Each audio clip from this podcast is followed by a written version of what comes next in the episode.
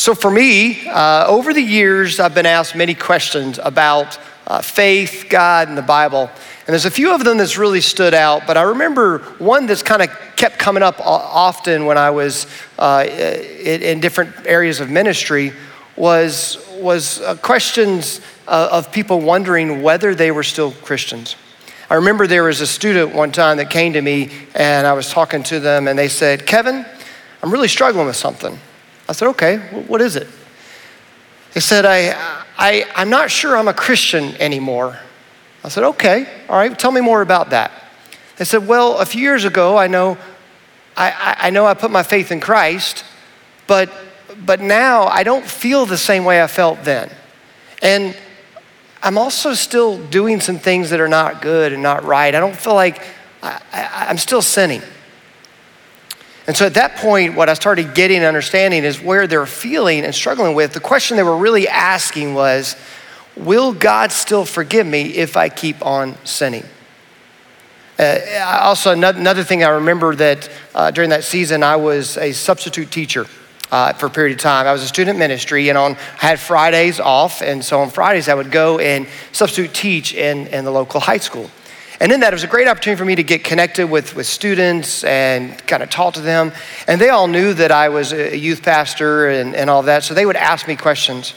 But I remember one day I was substitute teaching in a health class, and, and there was a guy that came to me afterwards. He said, he said um, you're, you're a pastor, right? I said, Yeah, I work at a church down the road. And he said, Let me tell you about this tattoo that I'm going to get. I said, Okay, yeah. And he showed me a picture he had drawn, and it was a picture of these hands that were praying. And underneath it, it said, Will God accept me? Will he accept me? And in that moment, I was, I, I, just, my heart broke for him because what I started seeing is that this is, this is a pattern of who we are. And, and for many of us today, we may be struggling with some of these same questions. We may be looking at our lives and thinking, maybe I've done too much or gone too far, and, and maybe God's not going to accept me. or maybe you're struggling here today because, you, you've placed your faith in Christ when you were younger or a few years ago. And, and during this season, you just feel disconnected with God and you wonder, is He still going to forgive you? Today, I hope we can really get some clarity on this. We're, we're launching off a new series called Forgive and Forget. And this week, I'm going to be focusing more specifically on, on the idea of God's forgiveness. The next couple of weeks, uh, Tim's going to be looking at, at forgiving yourself and forgiving others. But in that, we, we, it, really, it really comes this question of God, how much do you love me? And if you love me, do you love me enough to forgive me even if I keep on sinning?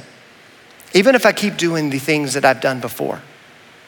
And so, the main point and the bottom line that I want to look at today is this. And it says, God's love is so big that through Jesus, all our sins past, present, and future, are forgiven. God's love is so big that through Jesus and what he's done, all our sins, past, present, and future, are forgiven. And this getting this concept and understanding this, it's so huge for our life. It's so big because if we get that all our sins are forgiven, it can shape and change how we live our lives. A, a verse that I think really has stood out to me that kind of helps exemplify this is Romans 5 8. It says, But God proves his own love for us, and that while we were still sinners, Christ died for us. You see, and understanding God's love and that it's so big and that it can forgive all, all, all our sins, the concept here that I love is that we were sinners when Christ died for us. It, you know, it, for us, it's, it's easier to do things for people big things, caring things for people that we love and care about that are good to us and that like us. It's difficult to be mean to someone who really likes you and cares about you. But yet, we as sinners, God still chose to love us. This is a verse I encourage you. Maybe this week, write it down, memorize it. It's, a, it's, it's an awesome verse. But when we look at the, why he did this and how he did this and what this is about, it comes down to the understanding that, that in Christ and through Christ, by putting your faith in Jesus, what he's done, all our sins are forgiven. Rick Warren, a well known pastor, said it this way He said, God's forgiveness and grace is bigger than anything wrong you've ever done or will do. Now, granted, this is something that can be troubling for a, lot of us. It, it, it is something that, that as we look at our lives and begin thinking about, God, okay, so you can forgive everything and all the time, and if I keep doing the same things, and, and part of that reason is, is that God operates on a completely different level than us. There are things in my life that for me to be able to forgive someone regularly, and we're gonna get more into that next couple weeks, but if I do that regularly, it's hard.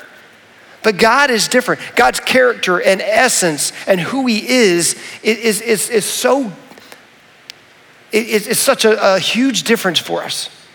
Let me give you an example. There are really three area, three kind of characteristics of God that I want to focus on. Now, now there's tons of characteristics of God that are awesome, but three that help me really grasp this and understand this. The first one is this is that God is perfect and we are not. You see, God is perfect. He's the creator of the universe, He created the world, He determines right and wrong, and I'm not. So, from my perspective on forgiveness and all of those, comes and is shaped by the fact that, that God responds perfectly. I don't. In fact, there's so many times that, that uh, in my life when there's a healthy Kevin, uh, I respond in grace and love, and I, I'm dependent upon Christ, and I'm walking to Him, and I'm, I'm, I'm allowing the Holy Spirit of God to, to guide me, and direct me. But there's other times when I'm stressed or anxious or things are going on, and I'm an unhealthy Kevin. And in that time, I may respond with, to my wife with, with a snarky comment or something that's not nice, or my kids in a way that's not as loving or kind. You see, I struggle in that because I'm not perfect and I'm in need of restoration. But God is perfect. He'll never respond in that way. And for us to understand that about Him allows us to begin to get and know, all right, God, you're bigger than my sin. The second thing is, God knows all things, and He still chooses to forgive us. He knows all things, and He still chooses to forgive us. That, that to me, knowing that He knows all of my sins, He knows all of the things that I do, He knows all of the, the He knows what I'm going to be doing next month and next, next year that might hurt someone or hurt me. And in that process, God knows that, but still loves me enough to send His Son Jesus to die in my place. That's how He proved His love for me. The third thing is God loves us more than we can imagine. He loves us more than we can imagine. I kind of look at it like this the perspective of us, us truly understanding God's love compared to how we know love is, is such a huge gap. For me, the way that I love the people that I'm closest to or, or the people that I care about the most, that's, that's a level that's, that, that's, that's different than other people. But to try to explain to us the gap between how much God loves us and how much we can love is like trying to explain to two five year old kids, a boy and a girl sitting in a sandbox playing, they're great friends, they're trying to figure out, uh, you know, who's going to be this person putting the sand on top of the other head. But trying to explain to those two kids what it's like for someone to be married for 50 years and walk alongside each other through the hurts and struggles and, and pains of life and to still love each other. Those five year old kids cannot understand that, and they may never, but the idea for us is to really truly understand the immense love that God has for us is kind of like that gap. We can't always see it and we can't always experience it in that way. And as we look at these three things, they stand out to me. They show us that God operates on a different level than, than, than we ever do. Uh, we're not perfect. We don't know all things, and we don't love with the same capacity that God does. That's why we think about forgiveness. We think about it with the mindset that comes from our perspective of how difficult and hard it is. And we put that on God, that it's difficult for God. And yet, God operates on a completely different level. So, as, as we look at these things, there's really two different kinds of forgiveness we're going to focus on. The first one uh, that I want to look at and focus on today is called positional forgiveness. Now, this type of forgiveness is also known as judicial forgiveness. It's the idea that God is a judge, will forgive our sins, all of them. Our position or standing with God is made right because of what He's done through Jesus and what Jesus has done on the cross, not because I've earned favor with God. My position is made right with Him. This is the second kind is relational forgiveness.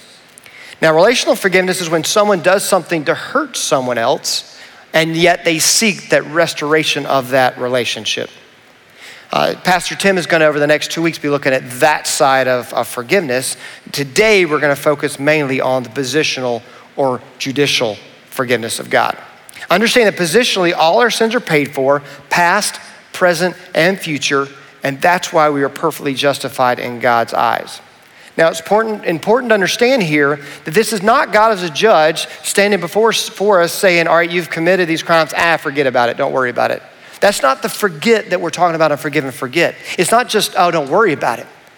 It's, there still is a price to be paid. There still is a requirement for forgiveness. And this is something I hope, I hope we catch because if we really understand what this requirement is, it helps us to get the foundation of, of how much God loves us. It's not that God just erases your sin, He does forget about it. Uh, later on, we'll talk about that more. But the idea is, is it's not just a, I don't worry about it, you're good, just go. There is a, there is a cost for that. God requires something for us to be forgiven that to me sounds strange and it can be troubling. And it really is a concept that, that, that we have to wrestle with a little bit. So we're going to look at the book of Hebrews to learn more about this. Hebrews 9:22 it says this. It says according to the law almost everything is purified with blood and without the shedding of blood there is no forgiveness. All right, now this is a hard concept. It, it's tough. It's one of those things. But if we look at like Romans 6:23 and it talks about the wages of sin is death, we realize that what we've done because God is perfect and we're not, there's a separation there. A perfect God can't live with imperfect people.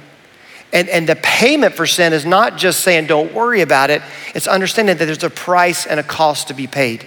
And when you think about the idea of, of, of of blood, it's one of those things that, you know, we, we do blood drives. In fact, we have a blood drive here tomorrow that all the slots filled up. And I love that because what it is, is blood drives are saying, I understand that my blood can give life to someone else. I understand that I can save a life through the blood that I give. Uh, and in that, that mindset and concept of life and death is, is because of that. In the Old Testament, the shedding of blood generally took the form of animals at that time, and it, it was one of those where they would, the animal would pay for the penalty of the offense on a temporary level, allowing the offended party to receive forgiveness. But it did not solve the problem. That's why you see a shift in the Old Testament to the New Testament. It didn't solve the problem. Hebrews uh, 10:4 says it's impossible for the blood of bulls and goats to take away sins because it, for, for animals, it was just a temporary covering. It was not a complete payment of sin. It was not one that could be uh, paid for because even though animals don't sin, they can't stand in the place of someone who does. And so it was just a temporary. Now, uh, this next verse uh, is one that I think really explains what the writer of Hebrews wanted to get out. And the writer of Hebrews uses the example of a high priest. Now, back in this day, the priest would, would do perform uh, these sacrifices on a regular basis because it was uh, helped uh, do that temporary covering, or they're looking forward to of the forgiveness of when Christ would come, the Messiah would come. But here in verse 11, it says this every priest, and I love this idea, this, this, imagery here, it says stands day after day, ministering and offering time after time the same sacrifices, which can never take away sin. And I love this idea of standing. You see, the reason the priest was standing is because their job was never finished. Uh, they, they, were never done. It was a continual thing they were going to have to do in order to continue to cover sins. You had to continually go to the priest on a regular basis. This is something because in the Old Testament, the people that lived before Christ looked forward to God sending uh, the Messiah to come to pay for sins. Today, we're in the, the New Testament where we look back upon what Christ has done to pay for our sins. And so the imagery here that the Hebrew writer uses is really pretty fascinating because in this, and it's really clear, in this, it talks about how the priest stands day after day. Now it's the next verse that I think is when he jumps in and shows the actual uh, the part of this that I love so much, and it says this, and it's talking about Jesus, and G- compares Jesus to the high priest, and it says, "But this man, referring to Jesus." After offering one sacrifice, not day after day after day after day, but one sacrifice for sins forever, past, present, and future, he did what? He sat down at the right hand of God. And this imagery from standing to sitting really shows and explains the idea that the standing, the job is not done. The sitting is when Christ shows the completeness of the fact that he has paid in full the price for our sin. And I love that thought. This is something when I remember when I first heard, I was like, wow, I get it. It makes sense. And so, as we look at this part of it, we see in verse 14, it continues, it says, uh, For by one offering he has perfected forever those who are sanctified. So, by one offering, one time, his death on the cross and resurrection gives us life. It's one time. He doesn't have to keep doing it over and over. One time covers my sins in the past, present, and future. And this is where our position of forgiveness is made complete. See, Christianity is actually the only religion where you cannot earn your way to heaven. We are not holy because we are good enough. God is perfect and we're not. We are perfect because we're made perfect and perfected because of our faith in who Jesus is and that He's paid the price for all of our sin. And all of our sin is removed because of what Christ has done on the cross. And so once you place your faith in Jesus as the one who stood in that place and stood in our place, we begin to see now that that payment is completed and the position of forgiveness is now made final. The next verse here, verse 15, it says, The Holy Spirit also testifies to us about this. I love this because it, it, puts the Trinity of God, God the Father, God the Son, and the Holy Spirit, in the process of our salvation, of the fact that we are now made complete in God. The Holy Spirit confirms that, that what Christ did is the final sacrifice. He confirms that what Christ does uh, allows us to be made perfect in Him. And, and with that understanding, we see the Holy Spirit is given to us as believers to live out that life. Now, uh, even though we have this position of forgiveness, we can still go on sinning. And that's the part that gets complicated. But for us to understand and get the position of, uh, of our forgiveness is sealed, is completed, it's done, that's incredible. But let me explain by continuing the story of the student I was talking to uh, earlier. So, as I was talking to this student, they began to ask the question all right, will God still forgive me? And, and as we began to talk, I reminded them of the fact that, all right, uh, how they were made right in God in the first place. And I said, all right, let me ask you a question. So, when you placed your faith in Christ back a few years ago, what made you right with God then? Right, well, I put my faith in who Jesus is, and He died on the cross for me, and I trusted that He paid for my sins. I said, okay, so what's changed between that point and to, to now? He said, well, nothing's changed some. I'm doing better in some ways, but I, I keep on sinning. Okay, and then I said, well, if you were accepted by God in spite of your sin before, and the fact that you were sinning, you uh, were not living completely the way God designed, you, you, there, there's a, a disconnect between you and God. God accepted you there. Then why would he, and that means at that point, Christ has died for you, your past, present, and future sins. Why at that point then would God reject you for the sins that he's already paid for on the cross? Why would he reject you in the future for what you do tomorrow if it's already paid for? Because you put your faith and trust that Jesus is, has, and will, and has taken care of that sin. And I could see at that moment it start to click with them a little bit. And they began to get and understand that, that, that, that their standing with God was not based upon their ongoing behavior. It was based upon their faith in Jesus, who he was, what he's done, and how that was made complete in their life.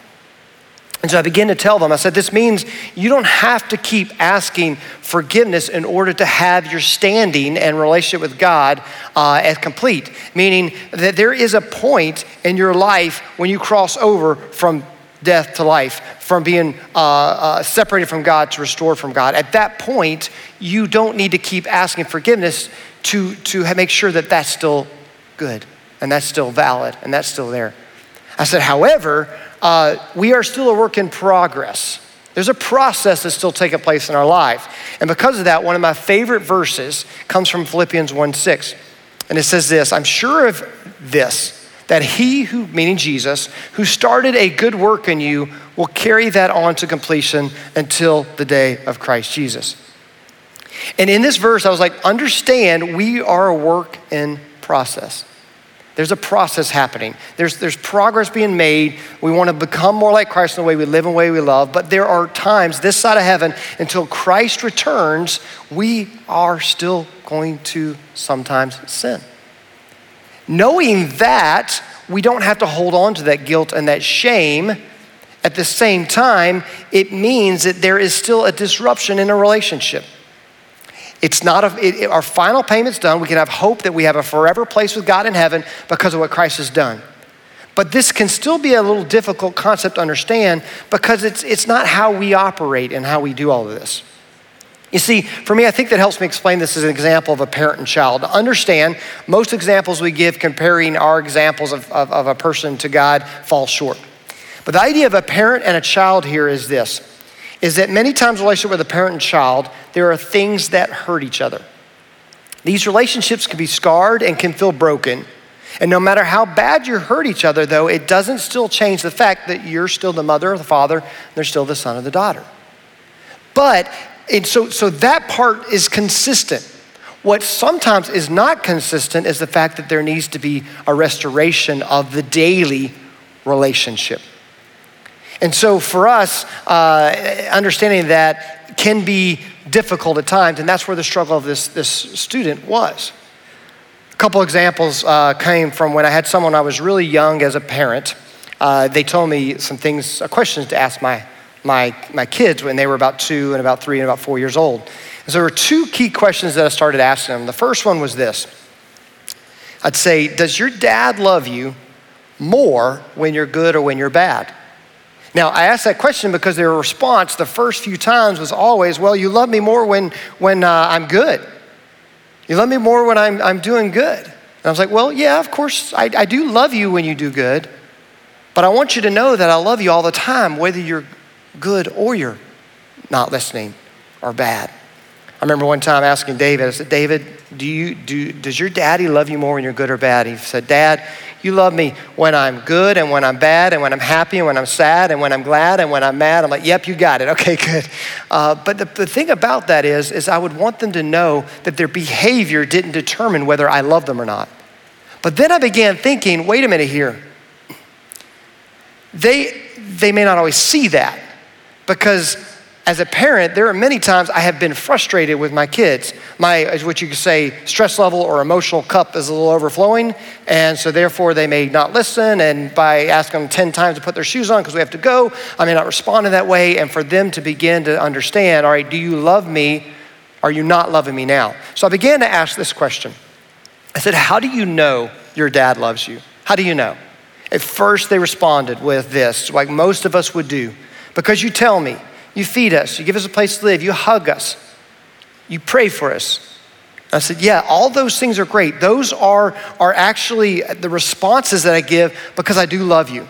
But what happens when I don't show those things? I are not able to do those things. I respond in frustration. I, I live out the imperfect life as a father that I am.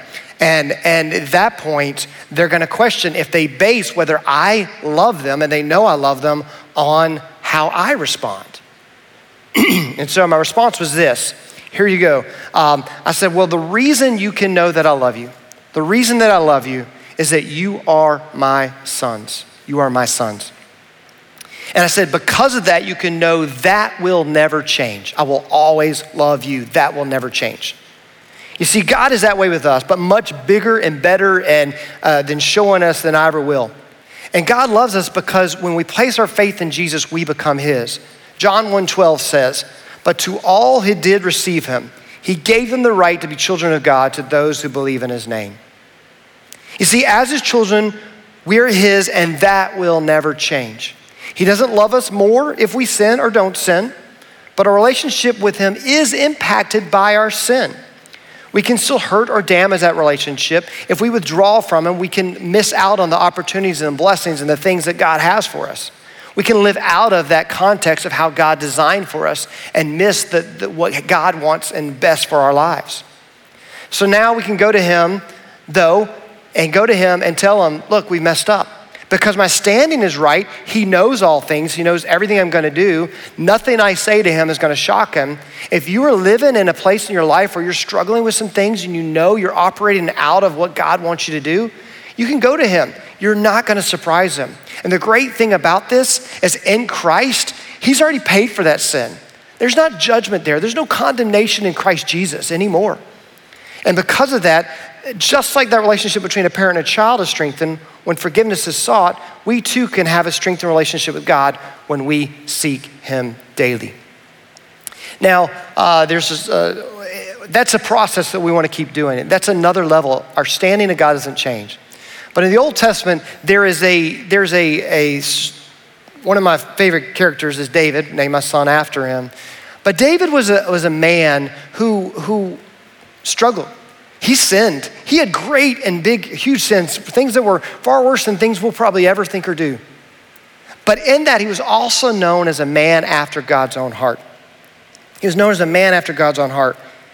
And in that, I think maybe one of the reasons he was known for that was because of some of the Psalms he wrote. A psalm that I've put on my heart and looked at and prayed through on a regular basis comes from Psalm 139. It says this It says, Search me, God, know my heart. Test me and know my anxious thoughts. And boy, now during this season of life, our anxiousness is there. See if there is any offensive way in me and lead me in the way of everlasting.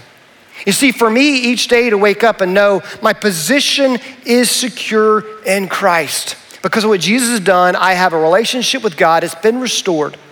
But daily, I can seek to restore that. Restore that as far as the personal, daily, ongoing relationship, becoming more like Christ in the way I live and in the way I love. More and more each day. My prayer is that next year, I'll love more than I did this year. Next month, in the same circumstance I face, I pray that I will, I will show more patience and kindness and goodness and show that love more than I did now. That happens because of the Holy Spirit living in my life, being able to transform me. You see, I'm not made complete and right just because I'm trying harder and I'm better at it. It's because of the work that God is doing in and through my life. You know, we should have that heart that says, God, I'm thankful for knowing I'm your child and that'll never change. But in the middle of this, I want to also know there are things and times I can hurt you. And God, I want to make sure you have a free rein. Look at my heart, look at my life. Is there anything I'm doing that's hurting others or hurting you? Show me so I can live for you. It's a great prayer to pray as we look at that. In just a moment, I'm going to pray. And, and then we're going to, going to have a song.